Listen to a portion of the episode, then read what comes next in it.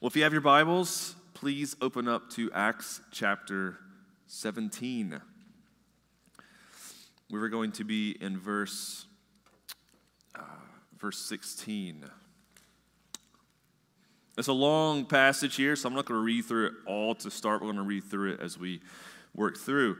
This is an interesting passage. It's, it's really a, a Paul speaking the gospel to a place, which is Athens. We'll talk more about Athens that had never really heard the gospel. I mean, it wasn't a, a post Christian or anything, it was just a, a city that had, had never heard the gospel as far as we know. They were not uh, familiar with the story of Jesus, familiar with Christianity, familiar with any of it. And so this text has been throughout, really, you know, especially more modern times, been church history, kind of a, a template, if you want to say that, to say, how do you share the gospel to people or a culture or a city that has no familiarity with the gospel. How did Paul do it? And as we'll see, he did it very carefully, very thoughtfully. But this ultimately is not just some kind of classroom lecture of like taking notes on how to do that, because this text also confronts us. As we read through this, I don't want you just to think about uh, you know, there may be some people in this room who um, are dabbling in Christianity and aren't quite there yet. And so, of course, I, I hope that we have your ear this morning and we're thankful you're here. For those who are Christians and have been walking with Jesus for some time, this isn't just about, you know, those uh, out there on the outside of our faith. This is also to us. It's going to confront us this morning as the gospel of Christ always confronts us. But there is some relevance. Our nation and our Western world is uh, rapidly post Christian as the years go by, it is just becoming more and more and more absent of Christianity and any kind of familiarity. It is not unlikely to meet someone who has never owned a Bible, never set foot in the church, and has only whatever knowledge of Jesus they have is from some, you know, movie or, you know, cultural references here or there, but no real knowledge. And this is becoming more the case in our own nation. And so a text like this becomes more relevant to us. And so we'll talk about many different things this morning. Ultimately, what we're going to see is this world needs a better story. Most of the sermons in Acts are given from, you know, Jewish Christian to Jews or, or, Gentiles who have become Jews and they convert to Christianity, and there's kind of a shared worldview that is informed by Scripture. This is one of the, the, the exceptions in the book of Acts, right, where we are seeing people hear this for the very first time, right? And, and, um, uh, it's just fascinating how Paul approaches them. So I hope we can learn something this morning, gain some helpful information that can equip us as missionaries to live, but also this morning be confronted ourselves. I want to use an analogy here that I'm going to butcher. My father in law builds homes, and I'm going to attempt to use a building home analogy, which I know nothing about. But I think this kind of makes sense, and he can correct me if I use wrong words. Um, Imagine with me for a moment that, and this is, this is Paul's method as we're going to see. It's going to help make sense as we're working through this. That right beside our house in Delaware, they're building two brand new homes. And they're like, you know, two feet from our house, but they're right there, okay? And uh, in front of these homes, there's just stacks of boards, right? Pieces of wood, just big pieces of board, just they're everywhere. And the builders all day long, they're cutting to, you know, size, and they're and they've laid the the foundation, the footer, right? The footer is that what they laid? Footing, foundation, and they're building on top of that this frame. There's a frame, right? The frame of the house. Okay, good.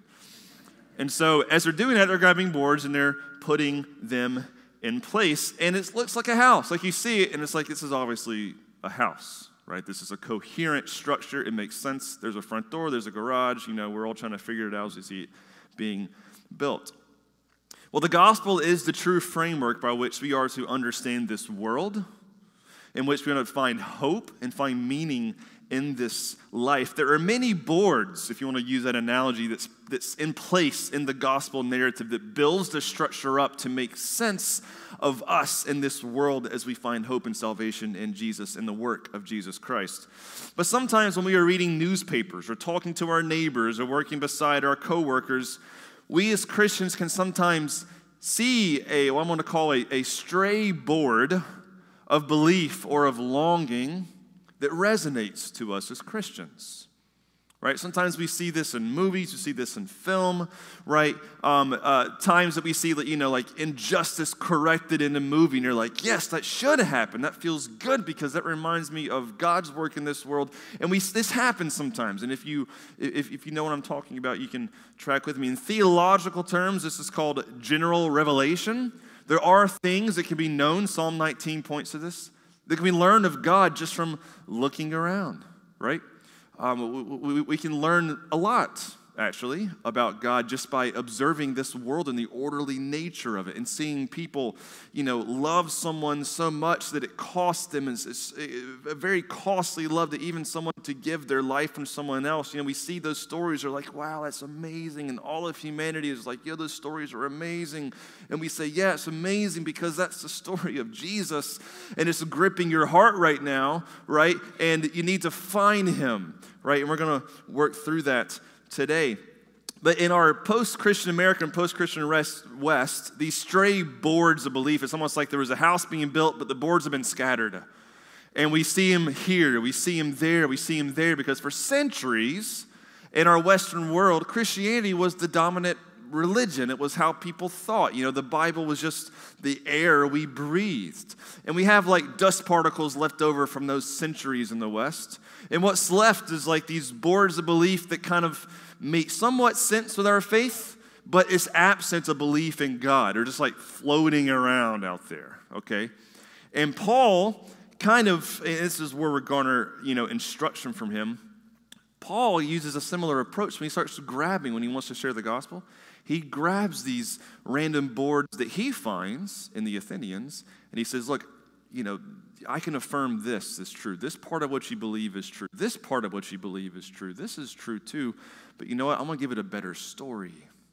I'm going to give it a better framework that actually makes coherent sense of the things that you're longing for, of the things that excite you, or the things that you believe in. I'm going to tell you actually how, you know, how to construct it all and to understand this world. And this is Paul's mission here with the Athenians. So, in this process, I think we're going to be challenged. Challenged on how we view the world, right? Challenge on how can we be, as missionaries, um, uh, informed missionaries to thoughtfully, with grace and truth, share the gospel of Jesus. Enough of an introduction. Chapter 17, verses 16, we're going to dive in right here. While Paul was waiting for them in Athens, his spirit was provoked within him as he saw the city that was full of idols. So he reasoned in the synagogue with the Jews and the devout persons and in the marketplace every day with those who happened to be there.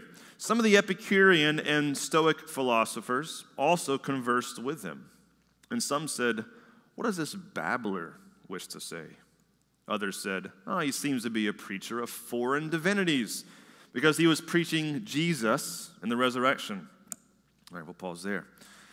Let me just pray for a time in the Word. Um, Lord, your Word is living and active. It is sharper than a two edged sword. And Lord, we pray that it would be your words that are heard this morning and not my own. Holy Spirit, would you open up our hearts to receive what you have to us uh, for us this morning, Lord? Would you give us ears to hear? Would you unclog anything that's in our ears, any distractions or uh, busy thinking that may keep us from hearing from you today? So, Lord, settle our hearts as we come before you. In Jesus' name, amen. So, Paul is on his second missionary journey, and he walks into the epicenter of, you know, like intellectual world of the Roman Empire. As you saw last week, Silas and Timothy were still in Berea while Paul had to be sent off via ship out of the city for his own safety. They took him as far as Athens, and he sent word back to Silas and Timothy to get there with him as soon as they possibly could. But Paul wasn't going to twiddle his thumbs as he was waiting in Athens. He went straight to his missionary work. As he being walking around, maybe think of like a tourist, um, you know, walking around Athens. And Athens was still inhabited in these days. It was still carrying some of its legacy in the ancient world. And, and he saw statues everywhere, right? Of the, of the, of the infamous, you know, Greek gods of the pantheon, Zeus and Hermes and etc. And, and so forth. The Greeks had 12 of these major gods that they believed lived on Mount Olympus, and there was you know, Athena, the goddess of wisdom, Athens, Athena, right? The city of wisdom, it was known as. And there was a multitude of lesser deities everywhere. And Rome at this point controlled the world, so some of Rome's belief was kind of etched in there. It was kind of a hodgepodge in some ways as well. We know Olympus is empty. We've climbed that mountain. There was no gods, right? We've already learned this, but these statues are mere idols. And Paul saw them, and his spirit was provoked. Like he actually got, he got angry, he got incensed when he saw these idols. And so what did he first do? His custom, go to the synagogue, his fellow Jews, right? And began immediately preaching Jesus and the resurrection to them. But then he goes outside into the marketplace in the center of Athens. So when you, when you think of a marketplace, I'm trying to set up the story for you here. Think of, you know, um, Central Park or, you know, uh, just a, a, a, a, middle kind of place where there was, you know, um, uh, vendors selling things, kids would have been playing around, but there was something unique called the Areopagus. It was a huge, massive rock. It's still there. You can find pictures online. You can still visit it to this day. This huge, massive rock that was kind of right there, and it served as sort of a judicial center to the city where people would stand and the uh, tribunal at Areopagus would go and actually, you know, give, uh, uh, administer justice in front of this rock.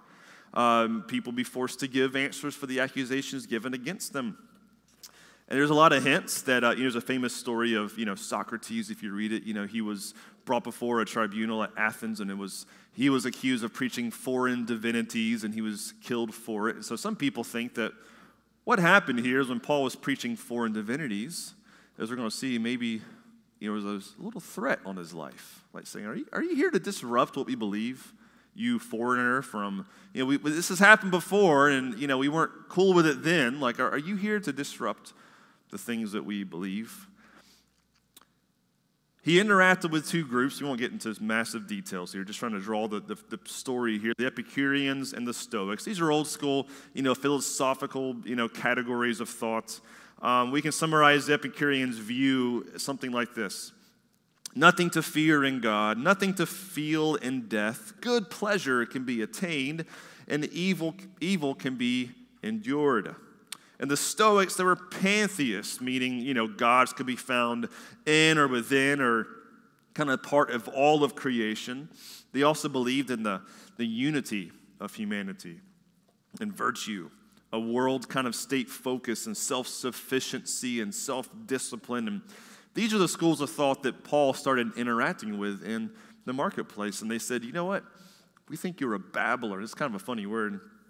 The word means uh, scavenger of ideas, which today we're all guilty if you you know use the internet of being a scavenger of ideas. It's like if you try to ask me questions about science or mathematics, excuse me, and I tell you something that I think it sounds smart. It came from probably a Carl Sagan video that I watched on YouTube that was like five minutes long, or like a Neil deGrasse Tyson thing. I know nothing about science, but you know, I can spit out like words that sound smart, but if you press me, I have no idea. And this is like the kind of thing that they were accusing Paul of, you know, scouring YouTube for his beliefs, but in reality, he's a fraud. He doesn't know anything. He's been watching too many YouTube clips, you know, that kind of thing. This is what they were accusing Paul of being. His methods were sloppy, in other words. His knowledge was cheap. He doesn't really know anything, he's just pretending to know. And so the story continues on. They took him and they brought him to the Areopagus and they said, May we know what this new teaching is that you are presenting? And again, this is like where court was held sometimes, so this wasn't like a cozy place for Paul. If you're Paul, you should be a little nervous right now, right? A little, little tense. Uh, uh, you know, they, they grabbed and kind of threw him there. It's like, tell us more here as we stare at you in front of the place where we accuse people of crimes. Like, oh, okay. They say in verse 20, For you bring some strange things to our ears. We wish to know, therefore, what these things mean. But even however, you know, there was still a legitimate curious, uh, you know, curiosity within this crowd about what Paul was saying. Maybe perhaps they thought he has something to share. You know, maybe what he's saying is legit. Maybe we should really hear what he has to say. Um, Luke then says in verse 21 Now all the Athenians and all the foreigners who lived there would spend their time in nothing except telling or hearing something new. This is actually a joke in the Bible. The Bible's funny sometimes. And they, they accuse Paul of this like babbler, and Paul and Luke actually says, they're the babblers. It was, it was like a little jab, you know. So we say, good job, Luke. He's, he got some wit, you know. Luke got jokes. All right, we're going on verse 22. So Paul, standing in the midst of the Areopagus, he says, Men of Athens, I perceive that in every way you are very religious. Straight border belief. He, he sees one. he says, I'm religious too. I see you're religious. You see what Paul's doing here? Just pay attention here. For as I passed along and observed the objects of your worship, I found also an altar with this inscription to the unknown God. Number two, board of stray belief. He grabs onto it. What therefore you worship as unknown, this I proclaim to you. As Paul was walking around, he sees all these false gods and idols everywhere. He starts gathering those boards. He wants to build them a new structure out of the things that they already believe and bring clarity to it and bring revelation to it, right? And so, um, just a, a, bit of a pastoral note. In our day and age, right, as, as we live in a, a time of rage, did Paul stand up there and say, You all are idiots? You, you're just stupid. You know, did you know how dumb you sound by worshiping these false gods? You know, you're, is that how Paul did this? No. Something that always challenges me about Jesus is in chapter 1 of John. It says, He was full of grace and truth. It's amazing to think about that. Grace and truth. It's like, how do you be truthful in a gracious way and be gracious in a truthful man? You know, we, we tend to want to overemphasize one or the other. We're going to see Paul masterfully walking in the ways of Christ and being gracious as he is affirming things that they believe. But as you see, he's going to flip it all upside down and confront them and even call them to repentance. There's something to learn here, Christians, about our witness as we interact with those around us. We have to realize that how we talk about Jesus and how we interact with our neighbors is not just empty words. Our actions and the tone and the way we do it, we are representing Jesus Christ Himself. We must be careful and thoughtful in how we represent. That should make us sweat. Like, I get goosebumps thinking about this. The God of the universe became incarnate, who rose from the dead, sent his spirit, and now, as Christians, little Christs, we're representing him to this world. That is a heavy responsibility. Take that, feel that weight as you interact with your neighbors and as you give opportunities, have opportunities to be a witness to the gospel, grace and truth Pray to God for help by the Spirit for that balance in your life. I pray that prayer all the time. I honestly do. So he continues on in verse 24. The God who made the world and everything in it, being Lord of heaven and earth, does not live in temples made by man, nor is he served by human hands, as though he needed anything, since he himself gives to all mankind life and breath and everything. Without going to exasperating details, you know, scholars have done all the work of just studying the, the people he was talking to, the things they believed, and what Paul was saying. There's nothing explicitly, you know, Christian only here in what Paul has said so far. Because his audience would have been like, yeah, we, we generally agree with that. We have a God who, you know, is Lord of heaven and earth, and we have, you know, yes, they gave life and breath to everything, and, you know, scholars have done the work, and Paul is not uh, speaking anything new. He's still grabbing these stray boards of belief, right? That, you know, he, he wants to put these things together and start building a coherent structure. But for them, they, they're just kind of, they've latched on to random things and there's no coherence in their worldview. But Paul is graciously affirming, he's still grabbing these boards for them. Um, uh, there's the, the, the uh, general truths that we've seen in this little, these few verses in verse 24 and 25. He's moving from big, like mega, you know, meta, and he's getting smaller, as we'll see. He, keep, he goes from the biggest possible to, as we'll see, the smallest. Um, there's a God who made the world and everything in it. This God is Lord of heaven and earth. He's bigger than what mere temples could hold. Also, as a nod toward the Stoics, he says, God is also self sufficient. He doesn't need us. He's provided life to all of mankind. He gave them breath, He gave them everything. So far, the crowd is saying, Yeah, we don't, this, this guy's pretty cool. Like, he, you know, he, maybe he fits here. Good stuff. Verse 26.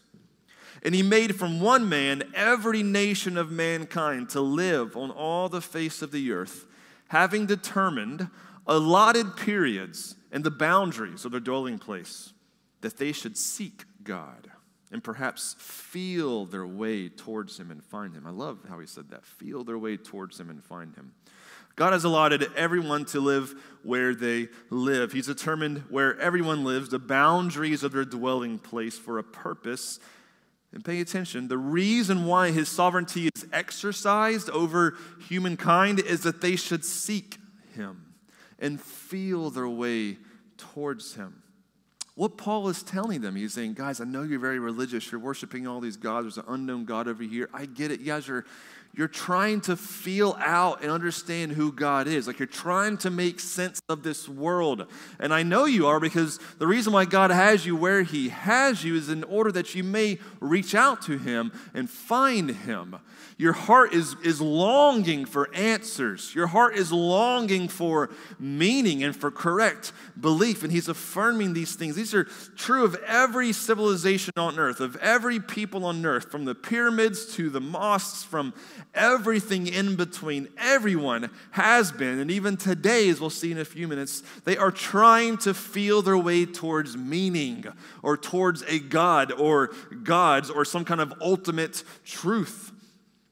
And Paul says that even where you live is due to God ordaining it. That's how he involved he is in your life. His fingerprints are all over your life. Even if you're in this room right now, you don't feel like that's the case, He is right with you. You need to know that. So, today, in what I'm calling these stray boards of belief and longing, we find ourselves. I want to jump ahead and try to talk about modern times. And uh, these are just very unique times that, you know, we're all part of trying to understand because it's changing and evolving at the speed of light. If you want to talk about, you know, the religious nature of today, we talked about we're in a post-Christian world. There's, uh, you know, lingering things of Christianity kind of floating around, but Christianity is largely removed out from beneath them. Um, uh, uh, we live in a, uh, one author called it, it's like another great awakening happened. There's a hyper moral, is becoming nearly religious sensitivity in our culture. And these are in efforts that as Christians we can, you know, generally say, this is good. People are highly concerned about justice, about righteousness, about what it means to do right and to treat others right and to not discriminate. All these things that generally speaking as Christians to say, yeah, these are these are important conversations. Right? Any such desire for righteousness and justice is in reality, it's a longing for an orderly life where all people are treated justly and fairly. This belief that there just might be some sort of value systems out there that if we can just somehow attach ourselves to something outside of ourselves, that maybe this world will start to make sense. And maybe our interactions with one another will be more peaceful and wholesome and we'll find flourishing, but we're looking outside of ourselves to find this. For example, this is an interesting thing. Uh, maybe you've seen some of these flags in Jersey. They're all over the place in Delaware. Um, they're on the people's front porch, and it says this In this house, we believe Black Lives Matter, women's rights, and human rights. No human is. No, women's rights are human rights. No human is illegal. Science is real. Love is love. Kindness is everything. There's variations to this. Maybe you've seen this. It's usually colored in rainbow lettering. These are modern day values that as Christians, much of it we can say, like, yeah, like, there's, okay, okay. You know, not all of it. Kindness is everything is a little bit of a stretch, but in general, you know, these aren't, uh, you know, on the surface at least, radically offensive kind of principles. We can kind of say, yeah, yeah, but if you pay attention to how they're phrased in this house, we believe, it should remind, this is a creedal statement.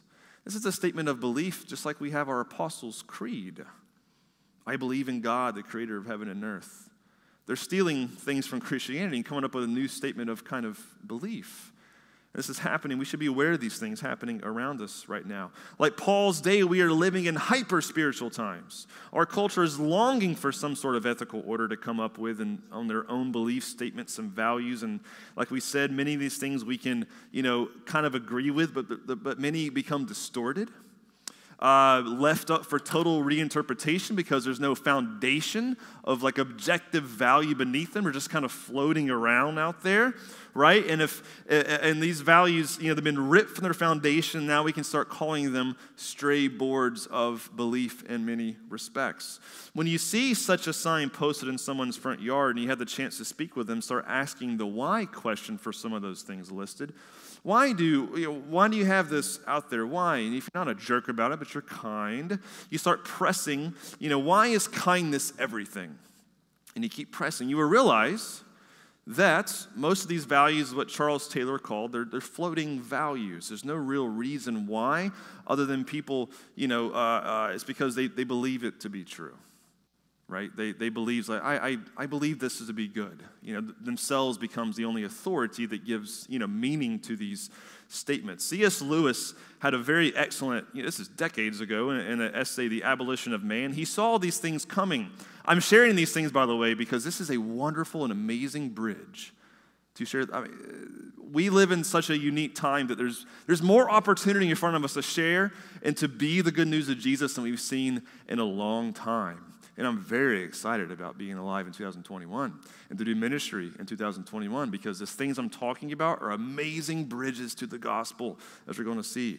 And so that's what the story's about in Acts 17. This is what C.S. Lewis said, okay, um, in, his, in his essay, The Abolition of Man. He says, um, uh, he talks about natural law or you know traditional morality that you know the idea that there's a natural way and order of life out there he says this natural law is not one among a series of possible systems of value. It is the, the sole source of all value judgments. And he's speaking as a Christian here. You know, there's one God, and all these values that are kind of floating around. Well, there's only really one source of those, and it's God.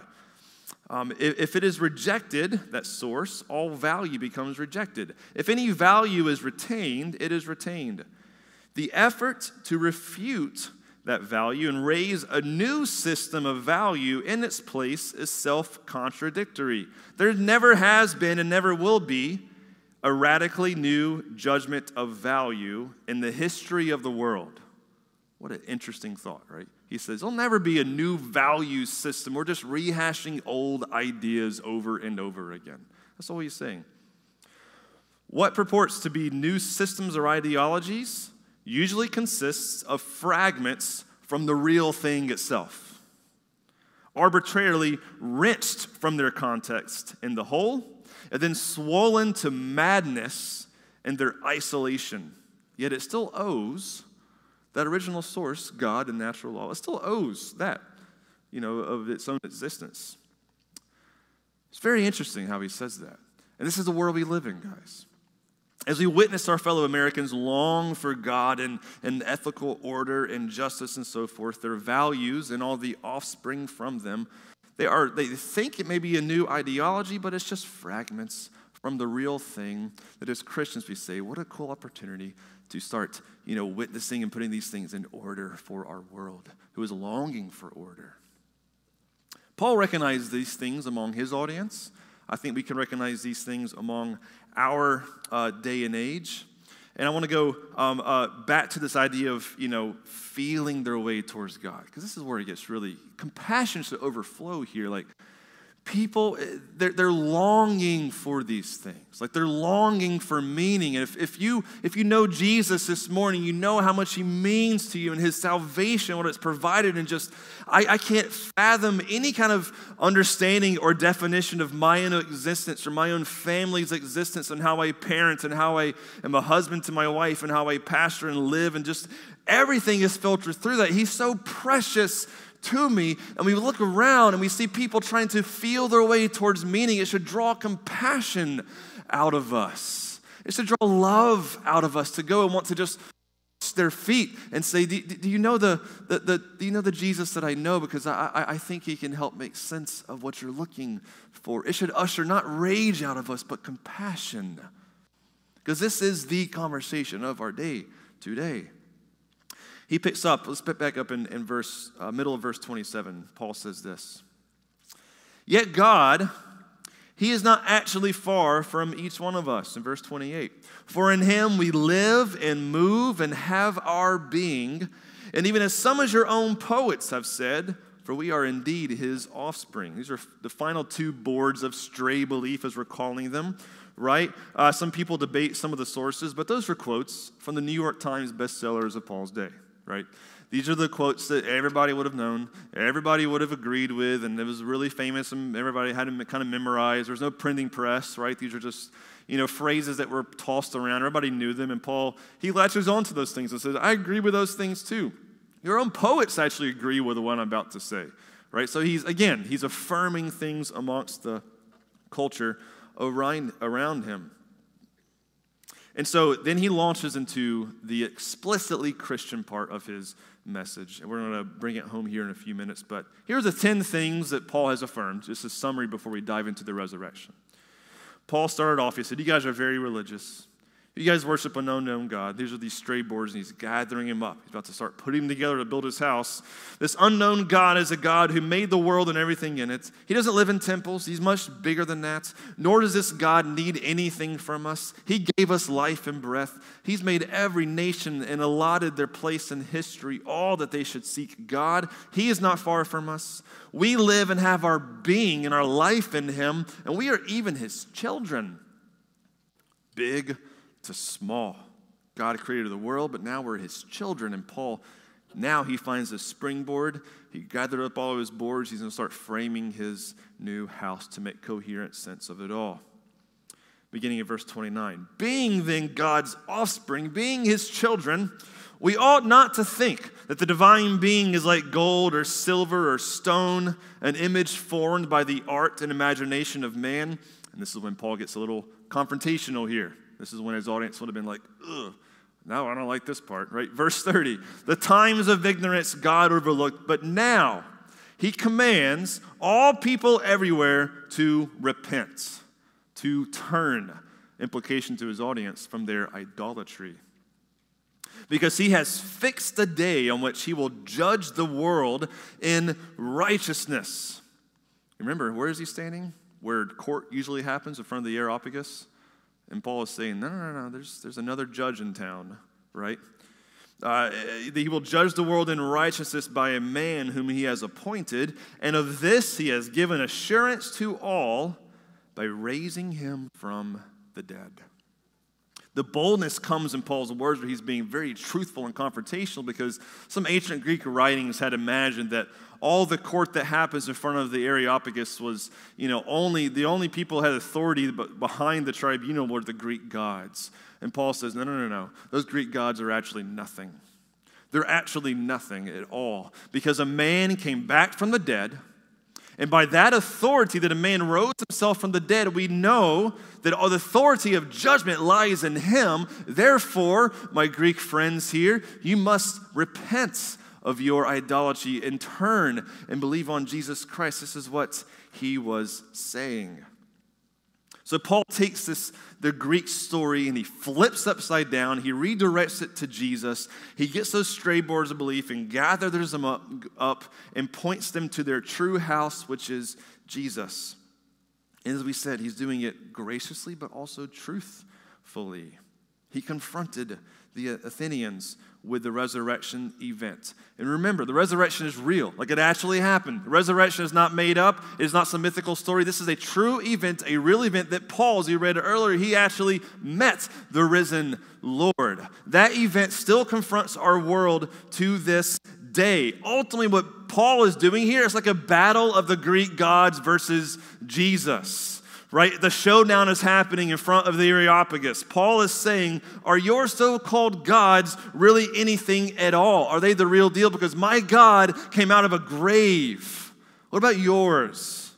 right? We know in verse 18 earlier, he was explicitly preaching Jesus and the resurrection. Jesus was raised. No human being has a power to, be, to raise himself from the dead. And Paul is begging that they be confronted with this reality. And he says, This man is the one in whom the world will be judged. There is a fixed day of judgment coming. And it's coming not through Apollo or Zeus or the Greek gods, rather, it's coming through Christ, through Jesus, and the calls that we turn and repent. Now, how do, these, how do they respond to this message in verse 32? When they heard this of the resurrection of the dead, some mocked. But others said, uh, Maybe we'll hear you again about this. So Paul went out from their midst, but some joined them and believed. Among them who were Dionysius, the Areopagite, and a woman named Damaris, and others with them. So, how do we close? How do we bring home this sermon? What is in this sermon for us today? I want to ask a, a series of questions as we seek to be on the back end with this. Yes, like Paul with grace and truth, we recognize that um, there's, there's, there's the, the, method that Paul takes here to share the gospel. There's much to learn from that. We've walked through that, but I'm going to go back to the beginning when I said this is really also a sermon um, that is confronting us today. Because can we pretend that even in our own hearts, there's not a pantheon of false idols that we cling to, that we know we shouldn't, that we know they don't deliver anything, but yet day after day, week after week, we fight the inner battles, those inner spiritual battles, to want to bow down to all of these things that we know simply cannot save us. That in our longings to know God more and find meaning in life, even though we know the truth, that we often find ourselves grasping for meaning from some things that simply cannot deliver. This is why Calvin once said that our heart is like an idol factory. You get rid of one, it just produces another immediately after. And we hear that and we say, Yes and amen. I know that that battle is real. Are you here this morning leaning on something or someone to deliver ultimate meaning in your life that is not God? Are you expecting God sized things from your marriage or from your children or from your job or your career or your finances or whatever it might be? Have you this morning gotten caught up in the cultural moment, especially in the political hot mess that our nation has been in for some time now, and latched onto some political identity or party to try to make sense of this world? I know this may be controversial on Daylight July 4th, which I'm thankful to be here. But the original source of holidays, holy days, I don't know if you knew that or not, these are, you know, a, a new modern form of ancient, you know, church calendar days. They used to be for worship, for, you know, leaning into God on days of rest. But now we've replaced all of that with things like our, you know, our military and our national um, story has become what we find rest in on our holidays or our national holy days, as we will? Has your identity as an American consumed you and become your primary identity before that of Christ? This is an important question for the evangelical church. As we close, I want to remind you of the way, of the truth, and of the life, the one Jesus Christ who was resurrected from the dead, the one who took on our sin on his own shoulders and died and was raised. His story is the true story. It makes sense of all other stories. When Thomas, the night before Jesus was arrested, was told by our Lord that Jesus was going to prepare a place for him, that he was leaving soon, um, Thomas said, Lord, where? Like, where are you going? Tell me the way. I want to go. Tell me the way. This is his response. You know these words if you've been in church for any amount of time and listened to them. Jesus said to him, I am the way, Thomas. I am the truth, and I am the life. No one comes to the Father except through me. If you had known me, you would have known my Father also. From now on, you do know him and have seen him as we wisely bring the gospel to our entering cultural moment, interesting cultural moment in conversation today. Keep watch over your own heart. Is Jesus king of your heart? Is he your Lord? Is the gospel story, story his life and death and resurrection, your true and first story that you are in, that you identify with before all others? The story of Jesus is, in many ways, your story. The Holy Spirit wants to shape you and conform you to it. I want to end on that reminder, brothers and sisters, as you read earlier in 1 Corinthians 15, of the gospel.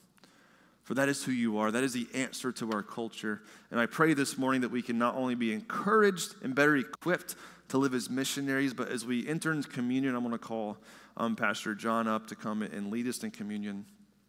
If you're hearing these things, you're realizing there, there's things I got to turn from. Like I've allowed my heart to cling and be connected to other worldviews and this and other identity sources are just leaving me dry and not happy. And I'm just, I'm scraping for help here. And do you need to repent and turn this morning? Now's the time for communion as we approach the elements. As a reminder that His grace is always sufficient and enough. Let me pray. Jesus, we, we, we thank you for um, Paul and uh, your servant Paul and his example, his highly informed and thought through manner in which he shared the gospel to um, the complex day and age that he lived in. And Lord, we know we live in just a complex, just as complex of a day that he did. And Lord, yes, we want to be better missionaries. Yes, we want to be compassionate towards those who are trying to feel their way out towards God and, and trying to create systems of value and meaning out there. And when we know that they're ultimately, um, when the foundation is removed, that they don't have anything to stand on.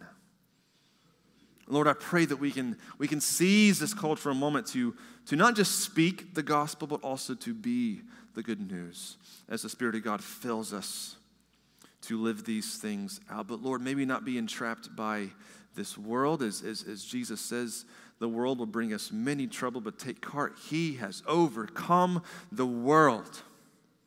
And Lord, any sin that may be just, just dwelling in our hearts this morning, He has overcome.